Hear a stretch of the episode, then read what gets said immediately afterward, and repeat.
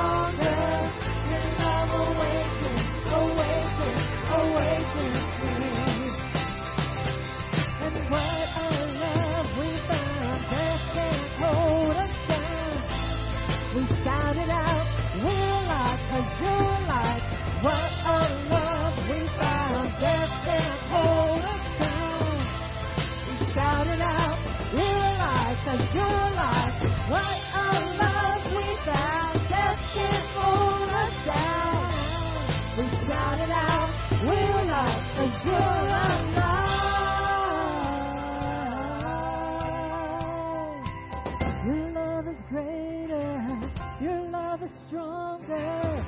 Your love awakens, awakens, awakens me. Your love is greater. Your love is stronger.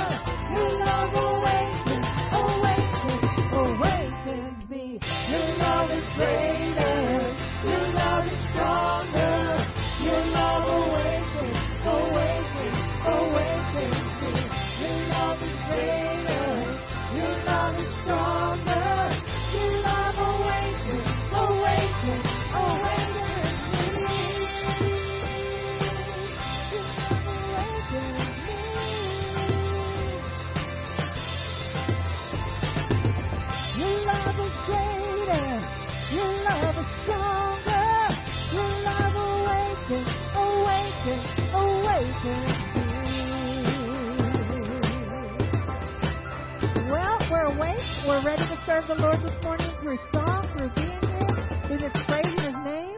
And we want you to just say hello to those that are around you this morning. If you don't know each other, just say hello. We are so glad that you're worshiping with us today.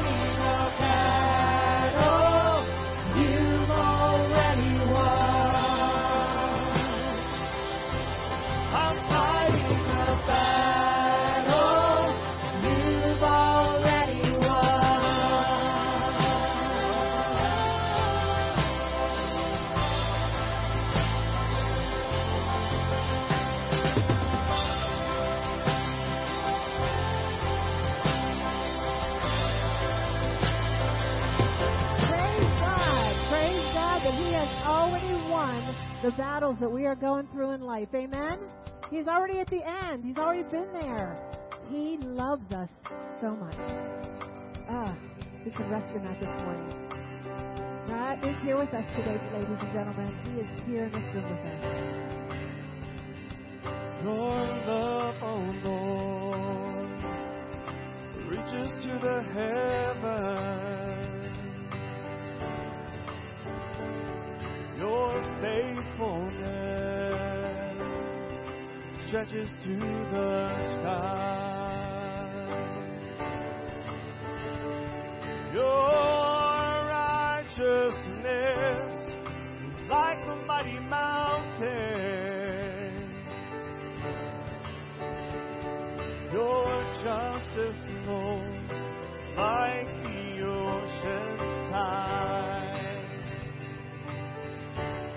will my voice to worship you, my King. I will find my strength in the shadow.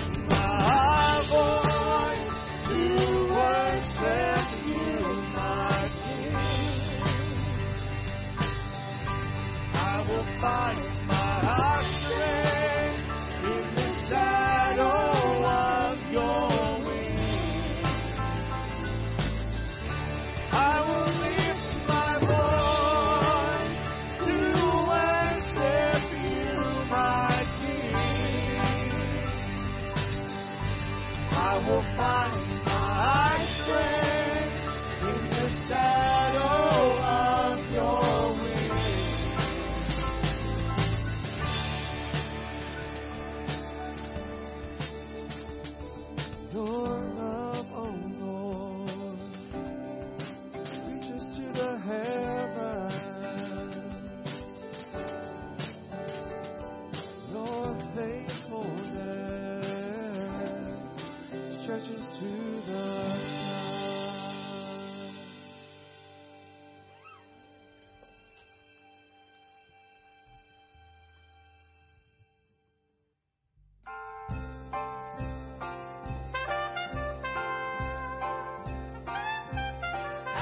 Happy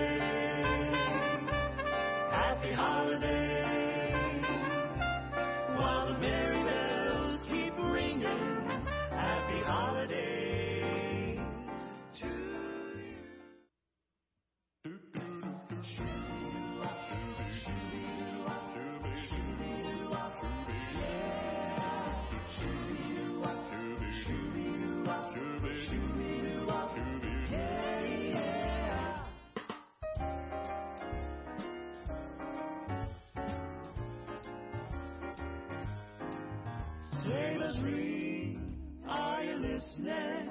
In the lane, snow is glistening.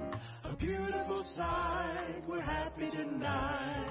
Walking in a winter wonderland.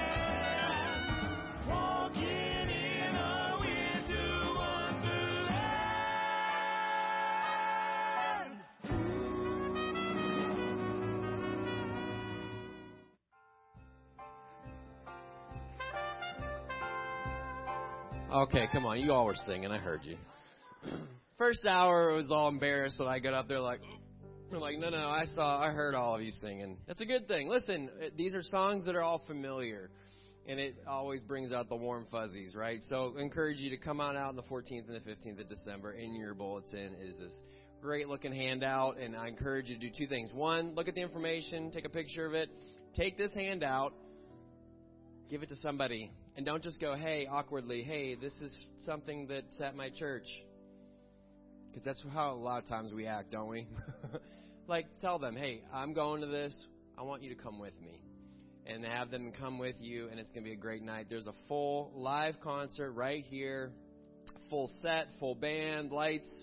I think there's snow. I mean, there's a, it's a great show. And then afterwards, each night over in the gym, there's going to be dessert. So if I didn't have you with music, hopefully I got you with dessert. So come on out the 14th and 15th at 7 p.m. and there's all kinds of information on our website as well as to how to get your tickets right here in the, your bulletin in the handout. Church, look in that bulletin. There's all kinds of there's all kinds of stuff coming up. Believe me, there's um, uh, a few things coming up in the new year to check out. A couple classes, one on Wednesday, one on Sunday. Financial Peace University, a cherished uh, marriage study. So look at all these different things that are coming up. There's a youth event coming up in January. Just please keep uh, keep checking out that bulletin each week, and uh, we're we're going to keep that updated because listen, we're not just busy for busy's sake. We're busy because we want to see people grow. We want to see people come to know Jesus, and that's what this event is all about: is having people and giving people an opportunity to hear about Christ. And so that's going to be Ernie Haas and Signature Sound, 14th and 15th. And then, listen, um, I, I can carry a tune, Rhonda. Can I can I join the Christmas choir coming up? I'm putting her on the spot. What's going on with this Christmas choir?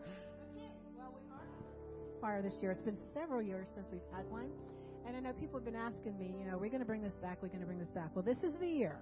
So the prerequisites are that you have to be able to carry a tune, you have to be able to sing, you have to have a committed, loving relationship with Jesus Christ. That's why we're here. That is what we want to tell the people on Christmas Eve how much He loves them and we want to do it through music. So we're going to put a choir together. We're going to have a couple practices, and it is just going to be fun. So if you enjoy singing, can, can sing, love Jesus, and just want to be a part of it this Christmas Eve, please either email me, it's in the bulletin, or uh, take the blue Connect card, write your name on there, your phone number, your um, email would be good and I will let you know when we're going to have a couple practices right before Christmas, and um, it'll just be a great time of just really using what you love to do to praise God on one of the most awesome times of year. So if you're interested, you can grab me up today, or just like I said, email me, and I will get in touch with you. Thanks. Great, thanks, Rhonda. Christmas choir, is that you? It's like a recruiting video. So make sure you go check that out. Talk to Rhonda, and uh, we'd love to see you join that Christmas choir and just seeing you all up on stage singing. Um, there's nothing more attractive to somebody that doesn't know Jesus to look at somebody who's worshiping Jesus and question why. You know, just the passion. So this is a great opportunity for you to do that. Um, if you look in your uh, bulletin, there's all kinds of information on uh, events that are coming up. One of those is our Thanksgiving Eve uh, night of worship and communion. So we're going to receive communion as a church, and then we're also gonna we're gonna sing. Uh, we're gonna worship the Lord. Um, through song, and then we're to hear stories of people who Jesus has completely changed their life. And so please come on out um, this Wednesday at 7 p.m., and we're going to have our Thanksgiving Eve night of worship and communion. And then uh, if you look in your uh, bulletin, there's the birthday gift of Jesus uh, list of all of our missionaries. And so you can look at this list and just be in prayer. Again, our goal is $100,000, and our prayer goal is that we would make Jesus the most important, that we would give the most to Jesus than anyone else on our Christmas list. And so, as you look through these uh, these names, just be in prayer. Keep it on your refrigerator. Keep it just somewhere you can look at it and be praying over all these because 100% of what comes in goes out. And so we're going to ask God to provide above and beyond. And so, church, you've look at this. This is where we're at right now. It's 28,000 already. Like that's awesome. Um, only God. So let's just continue to just trust and, and just God's going to grow us in this. Uh, giving is, is, is a part of spiritual growth, growing in our walk with Christ, and so God's going to grow us.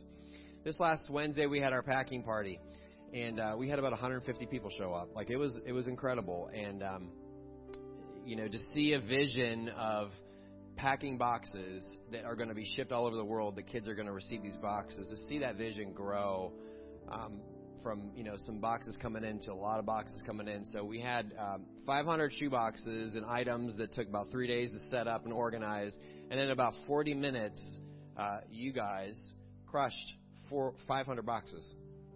That's substantial. Um, and so, again, just we're, we need to be thankful that God allows us to be a part of something like this. Every gift that's going to be received by a child, these kids are going to hear about Christ. Um, and so that's the greatest gift. So just good job, church. Good job. I'm proud of you. Like that was awesome. That was tremendous. And so Deb, um, Deb Metcalf leading the charge. Yeah, she was in tears most of the night. So it was hard to get. I was trying to get a video, and she just kept being in tears because it's overwhelming when God changes us and allows us to be a part of something like His mission. So good job. Very very cool. Crossroads, as we continue on this this morning, um, I want to say thank you for being faithful unto the Lord. We give because we're we out of a grateful heart and a thankful heart, um, and it's a form of worship. So you can give online through the mail or the offering boxes here in the church. But thank you for being faithful and giving unto the Lord. Um, would you stand with me uh, here in the house this morning? And uh, glad you're joining us online as well. Um, let's go before the Lord and and just continue to just seek Him as we uh, as we continue on this morning. Uh, Father, we thank you that uh, you love us day in and day out. God, we don't deserve it. We we we fail all the time, and we thank you that, um, Lord, you are uh, just an all-loving God who who wants the best for for for His kids. And so, God, we thank you that we're called your own because of your Son Jesus, and a relationship with Jesus. We're part of your family. And so, Lord, this morning we just give thanks. We worship you and opportunities that you're giving us all over the place packing party, um, youth events, kids ministry, God, to see these classes grow, to see, um, God, your, the, the, the gatherings here on Saturday and Sunday, Lord, it's not just because we want to do more things with our time, but because we want to do the right things with our time. And so, God, thank you for allowing us to be a part of what you're doing here in this church and in this community. Uh, God, it's all for you. It's all for your honor and your glory. We just, um, we just ask for your blessing over this time. In Christ's name, amen.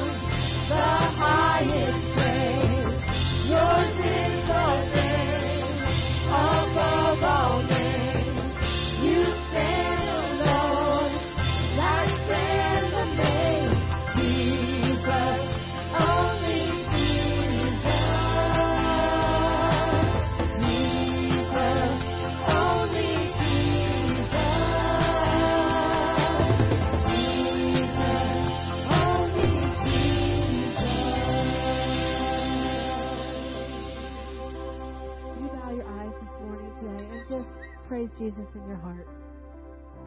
Jesus, only Jesus. That name is so sweet when you say his name, Jesus.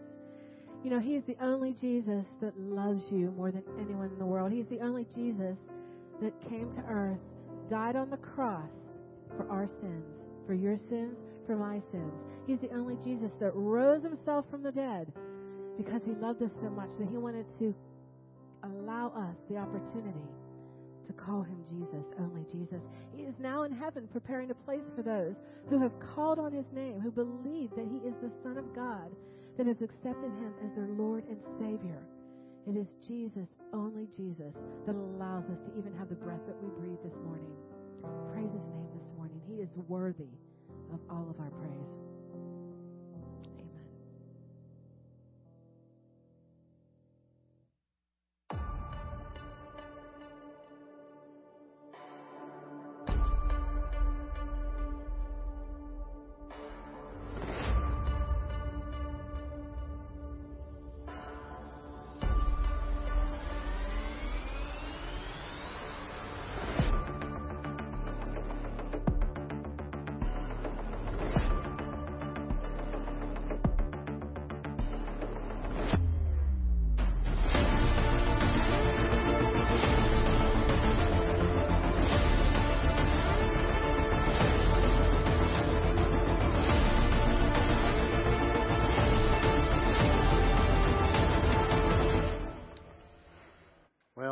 As we continue in our series this morning, the uh, through the book of First Peter, just giving you a little heads up. Next week we're going to be switching gears a little bit, and we're going to go into a Christmas series. All right, so it's hard to believe Christmas is already here upon us. Um, we're, you know, when you come in next Sunday, this place is going to be transformed into Christmas. All right, it's just it's amazing how that happens, and it's just like what they do at Home Depot in September, but we wait till Thanksgiving to do it. All right, so it's going to be really good. It's going to be beautiful. Actually, a lot of it will be up on Wednesday night whenever you come in for our Thanksgiving Eve uh, night of worship. It's going to be a great time. But uh, we're calling the next series Christmas Classics. And so we're going to have a lot of fun with this series. We're going to be showing some movie clips and having a little bit of fun, but we're going to bring back the, the clear message of Jesus. So why are we doing this for the next four weeks? It's a opportunity to bring somebody and invite them to church. It's an opportunity for you to put the word out and say, hey, I want you to come check out church. Our pastor's doing a series on the Christmas classics, all right? And uh, it will be uh, will be a lot of fun, and it will also have a lot of meaning to it. So I want to encourage you to be here for that. I want to encourage you to bring somebody. So you know, most people will come to church if they are invited. There's statistics out there all over the place. Most people will come to church if they're invited. All you have to do is invite them. And we make up so many excuses. Well, they would never come. They would never do this. And so I want to encourage you to invite them. So we have four weeks of Christmas here. We're going to start next weekend uh, with our Christmas series, Christmas Classics, and then we have the Ernie Haase event that Luke already shared about. Uh, we're going to have that as an opportunity to bring people. And then we have our Christmas Eve service. We will have an 11 o'clock, a 3 o'clock, and a 5 o'clock Christmas Eve service. So the day will be full and it will be a wonderful day. So I want to encourage you to, uh, to invite somebody. These are all opportunities. And if you'll just put the word out and invite them, personally invite them. Um, you know, don't slide it under the door. But uh, go over and uh, just invite somebody and uh, make a phone call. It's amazing what will happen when somebody will say, "Yeah, I'll meet you there," and then go out to lunch with them afterwards. And get get get. You know, there's nothing wrong with good lunch afterwards, right? So uh, have a good time. So as we're jumping in today, I want to talk about this thought as we wrap up on chapter four here uh, for our series here today. Is how do you live in the last days? You know, when we're looking through the Bible, Bible talks about end times, talks about last days. And part of what Peter was doing was Peter was preparing the church how to live in the end times. Now, that was 2,000 years ago, almost 2,000 years ago that they thought it was the end times. And so therefore, if that was 2,000 years ago and he, he's teaching them that these are the last days, I want you to know how much closer we are to the very last days, right? So we are closer and closer to the end times. Many people have a lot of uh, discussion out there right now about the nation of Israel. You know, the nation of Israel that you are re- that you're watching on the news is the same nation of Israel that we're talking about from the Bible. As you go through and you read the Old Testament, you see that God gave them the land. He made a promise to Abraham.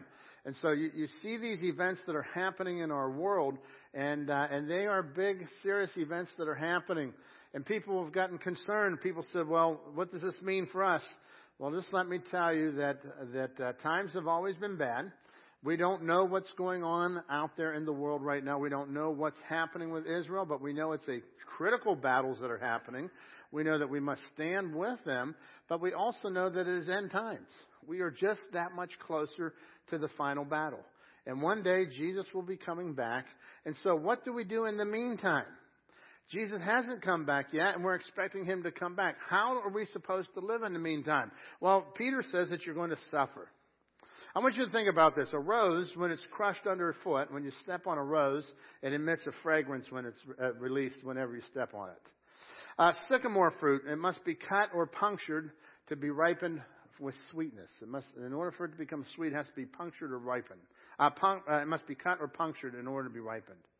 Gold must be placed in a furnace, it must be placed under the fire to reach full value and purity. An old log now consider this. You take an old log, you have a fire around your house, uh, the uh, campfire, and you take an old log, and it's not until you put that old log on top of the fire that it begins to make that music of all that crackling that you just sit there and listen to and relax around the campfire. As saints, I want you to catch this. As followers of Jesus Christ, before we can look high, we are going to look low. We must be laid low. Um, before we know his, uh, we, we, before we know his smiling, we will know his smiting. Our hearts must be broken before the richest content can leak out to bless other people. One man said it like this: Before God can use a man, he must break a man. And you know, that's so true. We have pride. We have so many things that need to be broken, and God must break us in order to use us. And so as we look here today, we're going to see in the scriptures here, how do we actually see the, the practical way that we're to live in these end times that we're living in. First Peter chapter 4 verse 1. Therefore, since Christ suffered for us in the flesh, arm yourselves also with the same mind, for he who has suffered in the flesh has ceased from sin, that he no longer should live the rest of his time in the flesh for the lust of men, but for the will of God.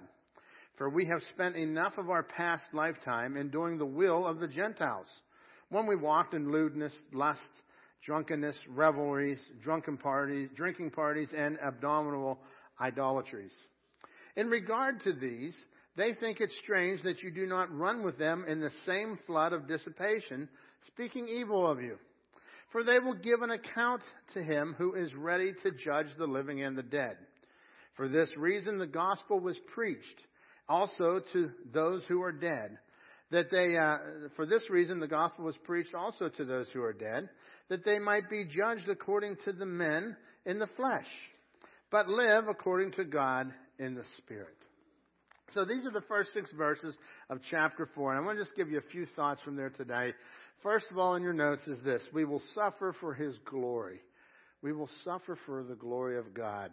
And so as God's called us to suffer, I think in our lifetime we don't think of suffering a whole lot, but I want you to realize that more Christians have died in the last century than any other century. John MacArthur states it like this. This is from John MacArthur. He says, Some experts state that approximately 200 million Christians worldwide face continual threat of harassment, torture, and even death because of their uh, faith in Jesus Christ. It is believed that more followers of Christ were martyred in the 20th century than in the previous 19 centuries combined. Now, folks, we don't think like that too often. We think that we've got it pretty good here because we're living for God and our faith is not challenged a whole lot. Um, but I want to let you know that the rest of the world is not living and enjoying the freedom that we experience here in the United States. We've had a religious freedom. We've had uh, the ability to come and gather and assemble up here, and we've not paid too much of a price of persecution for it. But the rest of the world is paying a, a, a dreaded persecution. You look around the globe, there are places that, that, that it's illegal to be a Christian. Absolutely illegal. If they find out you're a Christian, they're going to arrest you.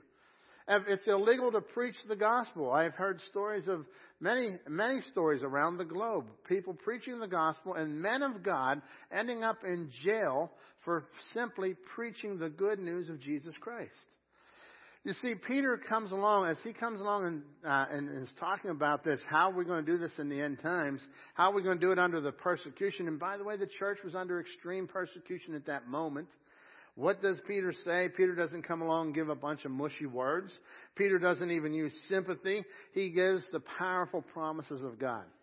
He says, and all through the letter we've been looking, this world is not your home. The world is not your home, believer. This is not, this is not your final stop. You're just passing through this place.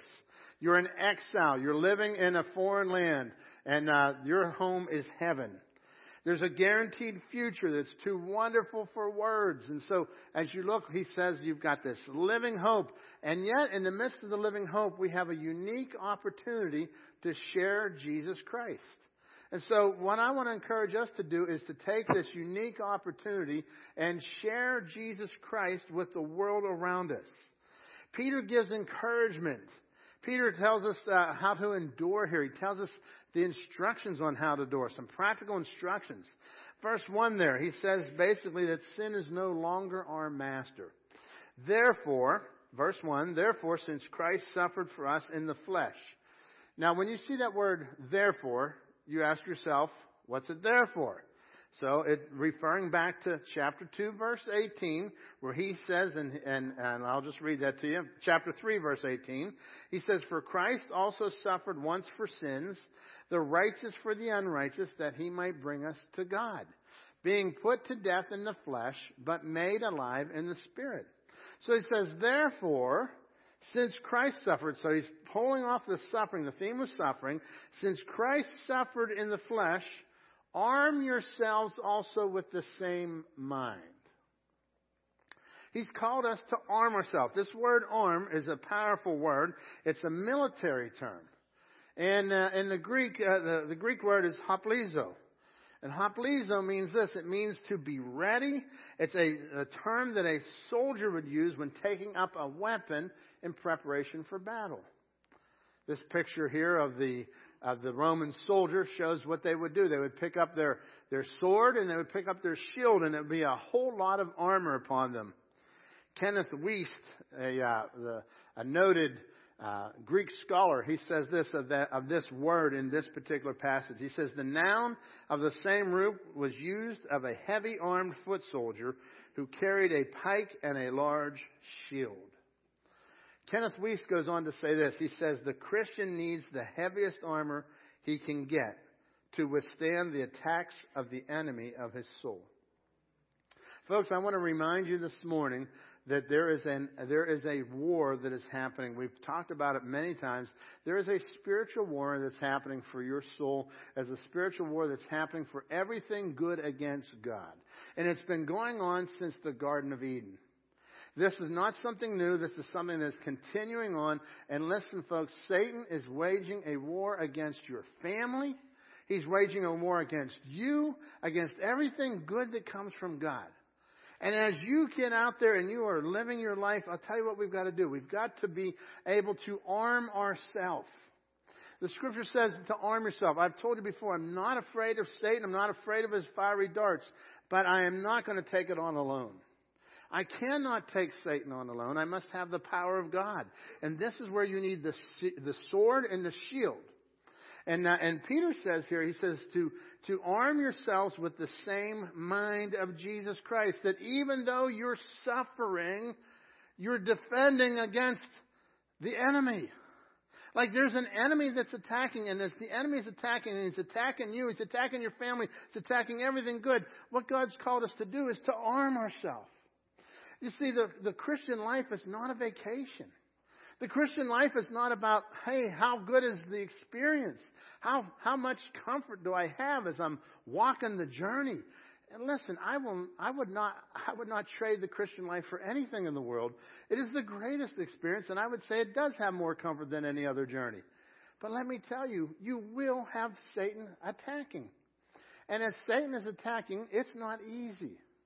And many believers have this mentality that they're just going to kind of go from life and they're going to just make, make this the, the nicest, easiest passageway to get through this world till I get to heaven. And God says, no, you're going to suffer. And Satan is like a roaring lion seeking whom he may devour. And so he tells us to arm ourselves and come up against and realize that you're going to be facing these attacks. Uh, the, the, the Christian life is not a vacation, it's more like a soldier tour of duty. And as the soldier's on his tour of duty, he's going to face fierce conflict on the, fierce conflict on the soil. He says, Therefore, since Christ suffered for us in the flesh, arm yourself also with the same mind. For he who has suffered in the flesh has ceased from sin. And what, what Peter's saying here is, you know, if you're going to be a follower of Christ and you're committed to following him, eventually you're going to suffer. For he who has suffered in the flesh. And so what he's saying here is not that you will never sin again. He's saying that you have closed the door on your former life. You see, there was a former life. There was a before Christ moment in your life. And so what, what he's saying here is that you are going to come and you are going to break with a sinful lifestyle. He who has suffered in the flesh. See, if you're, if you are going to suffer for God, that means you're committed to Him. That's what a committed follower of Jesus does. They will suffer.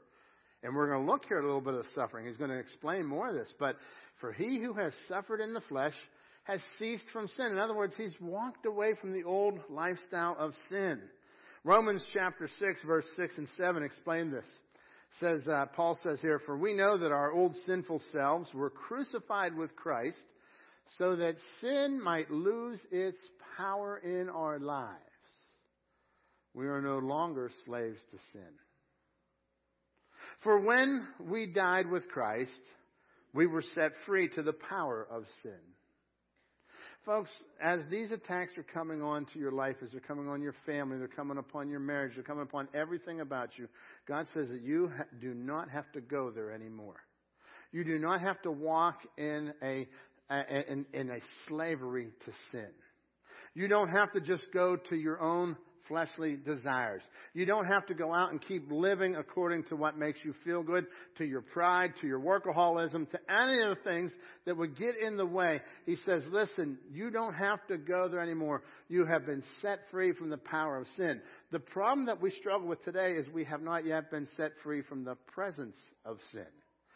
When we get to heaven, there will be no sin. I love that. When you read about heaven, it says there will be no sin in heaven. Well, thanks be to God that Jesus died on the cross and made us righteous before the King of Kings and the Lord of Lords. Amen? So as we are righteous in the throne, uh, in the sight of God, that's how we get into heaven because of what Jesus did on the cross. But as we're here, we have this battle with the desires of the flesh.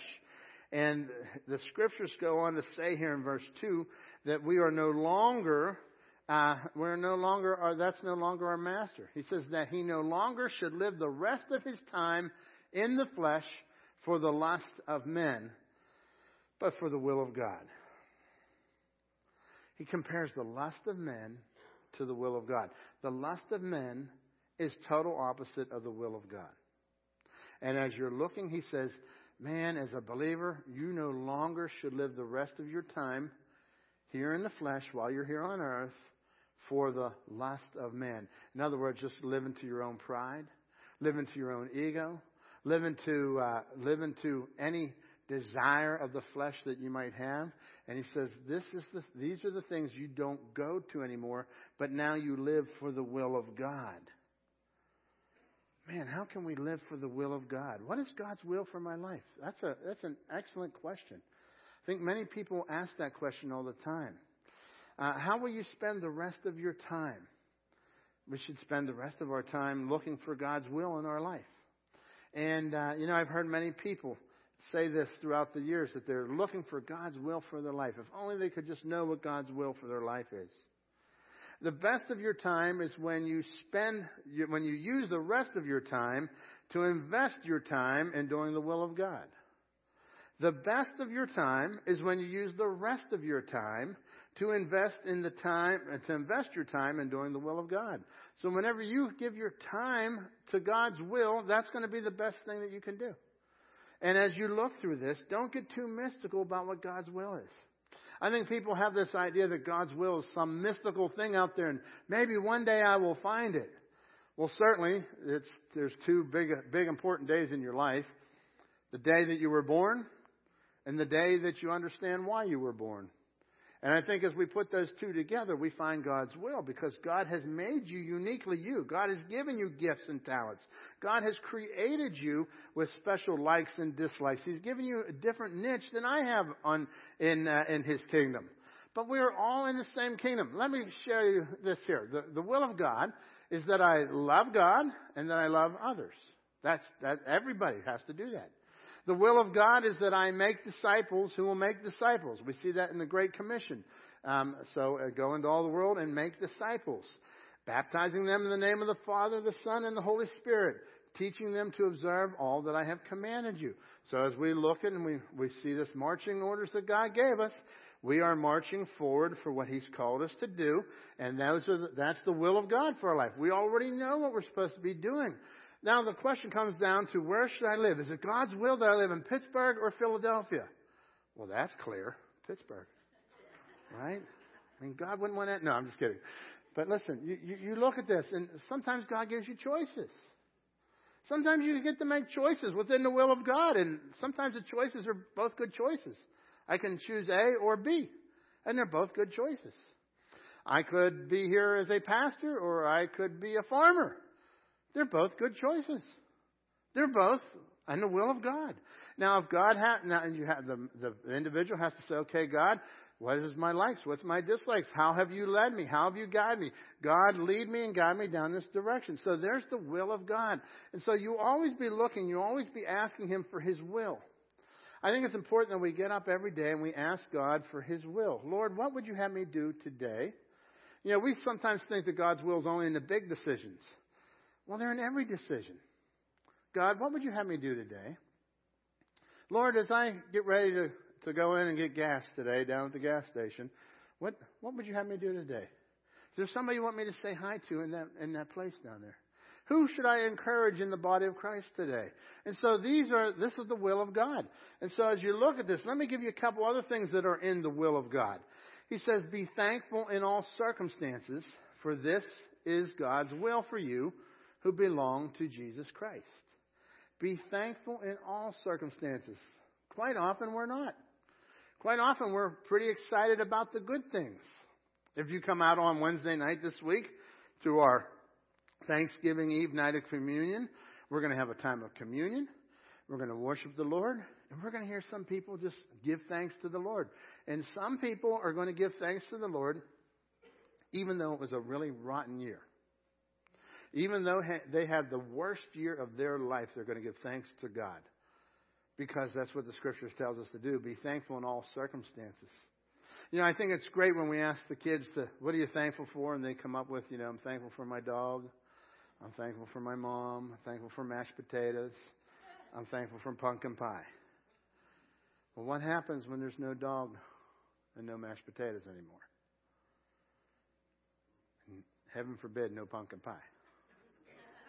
What happens? You see, here's what happens. We've got to come back to, to the Lord.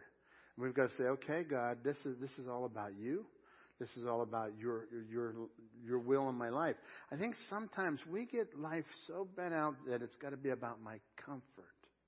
And as I'm looking forward in my life and I'm looking forward to the will of God, listen, God wants me, He wants you to be faithful in what He's called us to do. Listen, I, as a pastor, I'm called to be a faithful pastor. Man, as, can I tell you that it's easy all the time? Most of the time, it's not.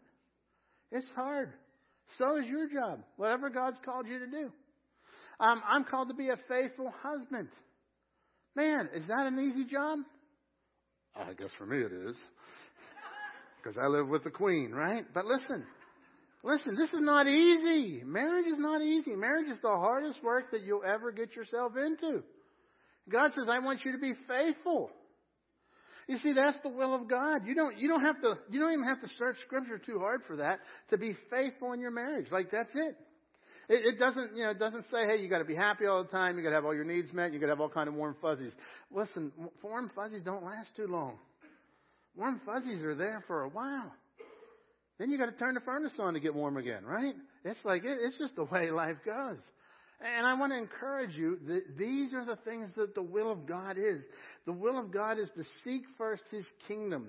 Jesus said that in Matthew 6:33. Seek first the kingdom of God, and all these things will be added unto you. He will take care of everything when you follow Him first. We seek first the kingdom of God. We are armed. Man, arm yourself because Satan's coming. And listen, Satan is a deceiver. Satan will come and he will get you thinking wacky. That's my translation. Wacky, right? He will get you thinking wacky. You know how Satan does? Satan gets you to think with your emotions and not with the facts. Satan will get you to think and he distorts. We have the whole world right now that is living in deception right now.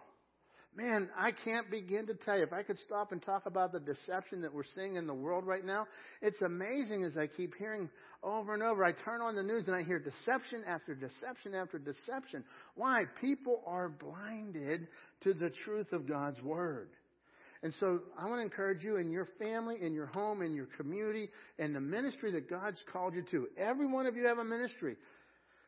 Arm yourself and put away the old and look to the will of God. Look what he says here. He says, verse 3 For we have spent enough of our past lifetime in doing the will of the Gentiles. When you see that, you can just replace it with pagans, the people who don't know God. We have spent enough time of our past lifetime in doing the will of those who do not know God. When we walked in lewdness, lust, drunkenness, revelries, drinking parties, and abominable idolatries. What he's saying here is that every believer has a BC and an AD. Before Christ. You know, we're going to talk about that here coming up uh, with Christmas, right? Jesus was, he was the marker of all time. All of time. We record time, BC, before Christ. AD is in the year of our Lord. And I realize the world has tried to change that. The Jewish people called, was it before Common Era, I think they call it, before Common Era, BCE. But let me tell you, it was before Christ. Jesus Christ changed the whole calendar. And let me tell you, when Jesus Christ came into your life, He changed your whole life. And you had a before Christ period. Now you have the year of our Lord. You have the day of our Lord.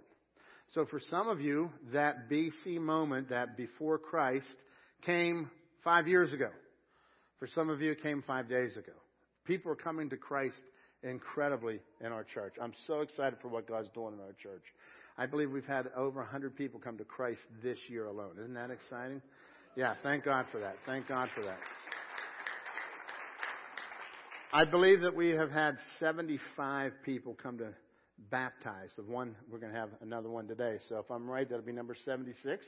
It may be 80. I don't know the exact count, but I know we're up high. And so we have another one at the end of the service today. Isn't that exciting? God just keeps doing His work. Yes, thank God. Thank God.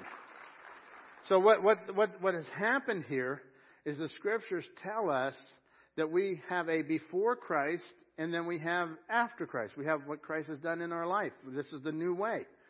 And Peter says we must break away from the old ways. You know that list there? We walked in lewdness, lust, drunkenness, revelries. Many translations, I looked at many different translations, and they all translate them slightly differently. Lewdness and lust talk about sensuality. All the sins of sensuality. Drunkenness, that's pretty clear. Revelries, drinking parties. Um, all kind of filth. All kind of filth. And if you, I'm not going to take the time to go through all the filth. But let me tell you this. He says there, we've spent enough time over there. It's time to do the will of God. And so, here's what happens in our life. If you came to Christ as a child, and I thank God for that because I did too. I was seven years old when I came to Christ. I didn't have this list in my BC, in my before Christ. I wasn't into sex, drugs, and rock and roll at that point. Maybe just rock and roll. Okay? I was seven years old. Somebody explained to me downstairs in what is now the yellow room how to have a personal relationship with Jesus. And I started that relationship with Christ. God stepped into my life. And I'm not going to tell you I lived a perfect life, but I have been on a journey seeking the will of God. And sometimes when we have a story like that, we think that we don't have a story. Just a few weeks ago, we were having a How to Share Your Faith class downstairs. We had about 33 people down there. Isn't that exciting, folks? And they're learning how to share their faith. And so, step number one is how to share your story. And so, um, you know, typically when you hear somebody share their story in church, they tell you how that they were into all this crazy lifestyle, and then all of a sudden God straightened up their act. They came to Christ, and God made them a new creation. And somebody raised their hand in the class and said, You know what? We just don't have that exciting of a story. I mean, I came to God as a little kid, and this was my story. And then somebody else in the class, and I'll never forget this, somebody else in the class raised their hand and said, Hey, do not discredit your story because I don't have a story that's like that. And this person was probably 35 and said, I wish I had that. And I'm intrigued as to why you've been following Jesus ever since you've been seven. And you're older than I am. You see, the world is fascinated by your story, folks. The, the before Christ. Whether your before Christ was you were still in pencils in first grade, or you were into the lewdness and drinking parties and all the idolatries. Listen, abominable idolatries. We still struggle with that today. When you hear that word, you're kind of like not sure what it is. How about anything you put before God? That's an idol. You can worship your bank account. You can worship your clothing. You can worship your good looks. I really struggle with this. Listen, you can worship anything, okay? And what it is, is those become the abominable idolatries. You can, you can have in your life, listen, you can have in your life an idol that my life is going to be perfect. And that I'm better than my neighbor was. And listen, God says we don't do that anymore we have a different drive. It's the will of God. And as we do this, you take your story, whether your story was uh, was radical or not, it is radical because Jesus saves sinners. That's a radical thought. I deserve to go to a Christless eternity, and Christ saved me. No matter how much time you spent in the flesh, it was enough. Look what Ephesians 5:15 says. So be careful how you live.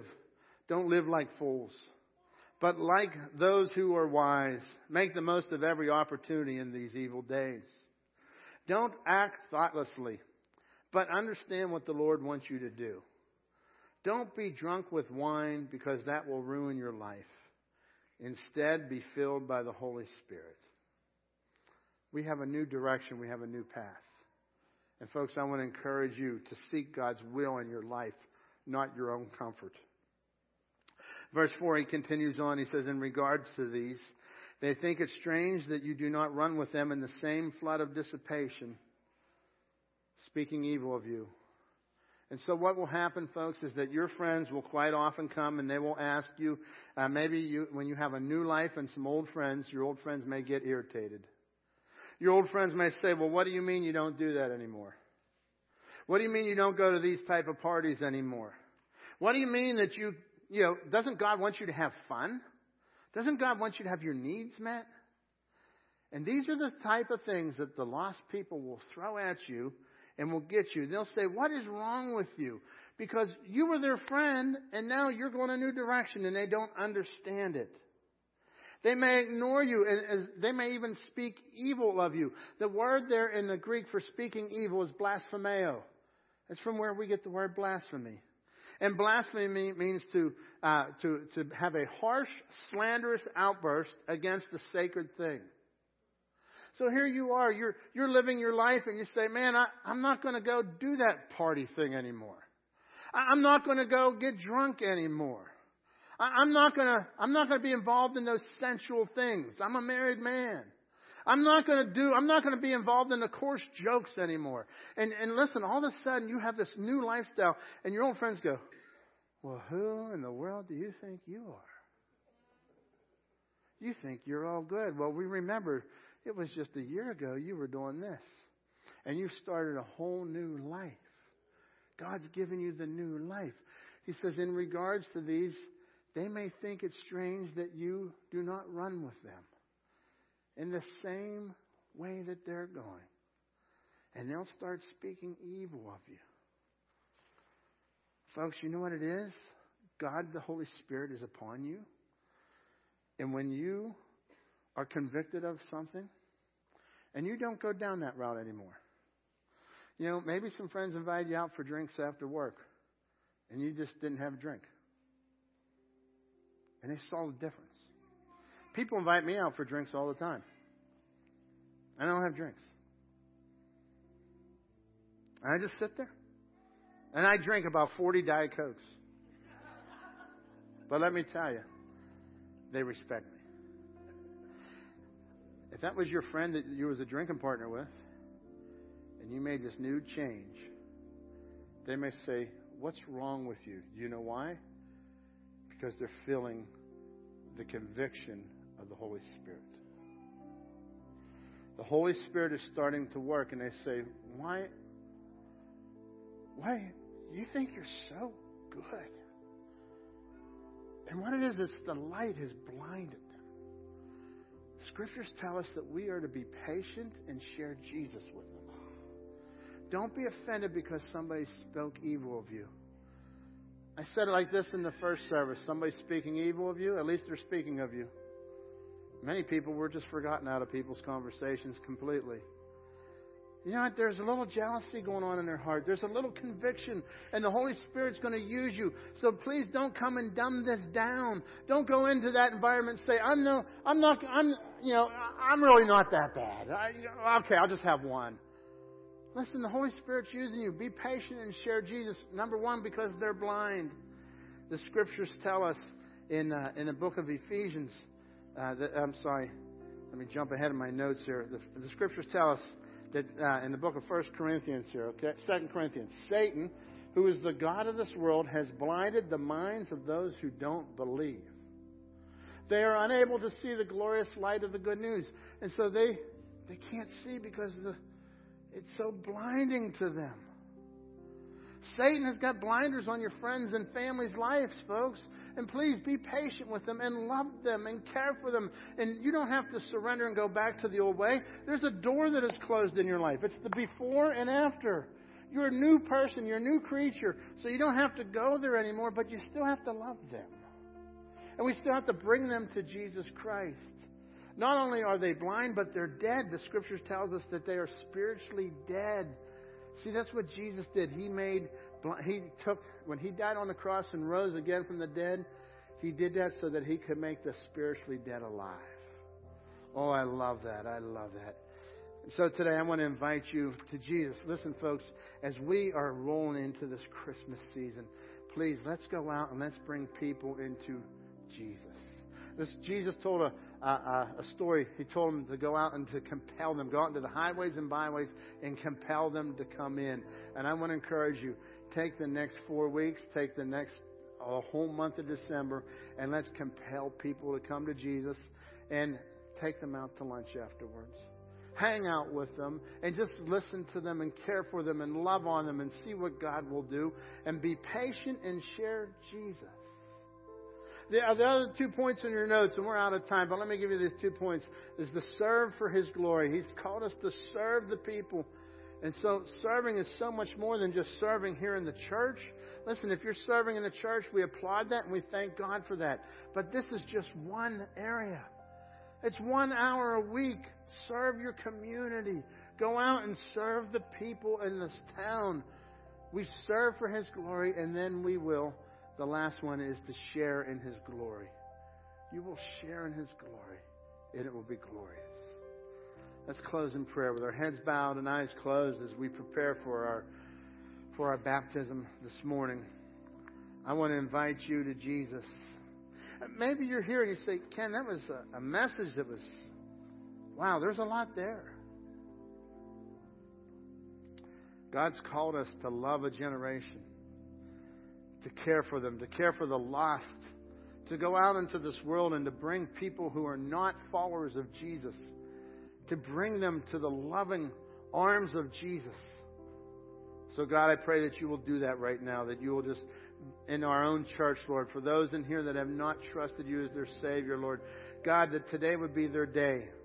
And if you're in here this morning, you've not yet trusted Jesus, would you call on Him this morning? And just pray something like this Dear Jesus, I need you. You died on the cross, you rose again. I'm a sinner, and I trade my heart of sin for your forgiveness this morning. And for others in this room, as believers, as you're following Jesus Christ, I want to encourage you in these final days, these days as we get closer and closer to the return of Jesus, would you realize that you're going to suffer? Arm yourself. Don't go out and suffer for doing sin. Suffer for following Jesus. God, we thank you. I pray you'll convict each one of us, Lord. Your Holy Spirit power will go down deep into the heart and soul of each person in this room, God. Use your word to convict us, to draw us closer to you, Lord. Attitudes and actions that must change. God, give us that drive to the will of God. In Jesus' name we pray. Amen. Let's all stand together and sing a closing song before our baptisms today.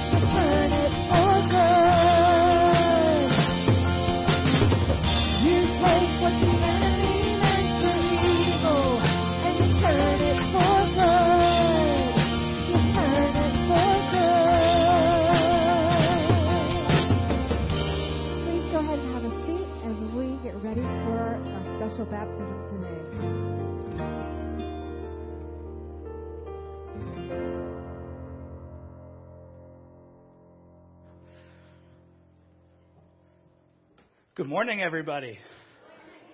If you could come down. This is Lexi Agroski. Come over here. She is a high schooler. She's a senior, actually. Can you guys give her a hand to welcome her on stage?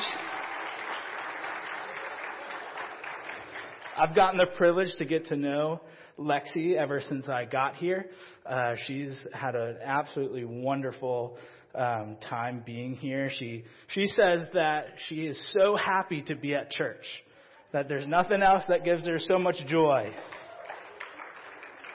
So, Lexi, I have one question for you. What's that? have you accepted Jesus to be your Lord and Savior? Yeah. Good. so, upon that proclamation of faith, I now baptize you in the name of the Father, the Son, and the Holy Spirit. Buried in the in likeness of Christ, whoop, and lifted just like He was.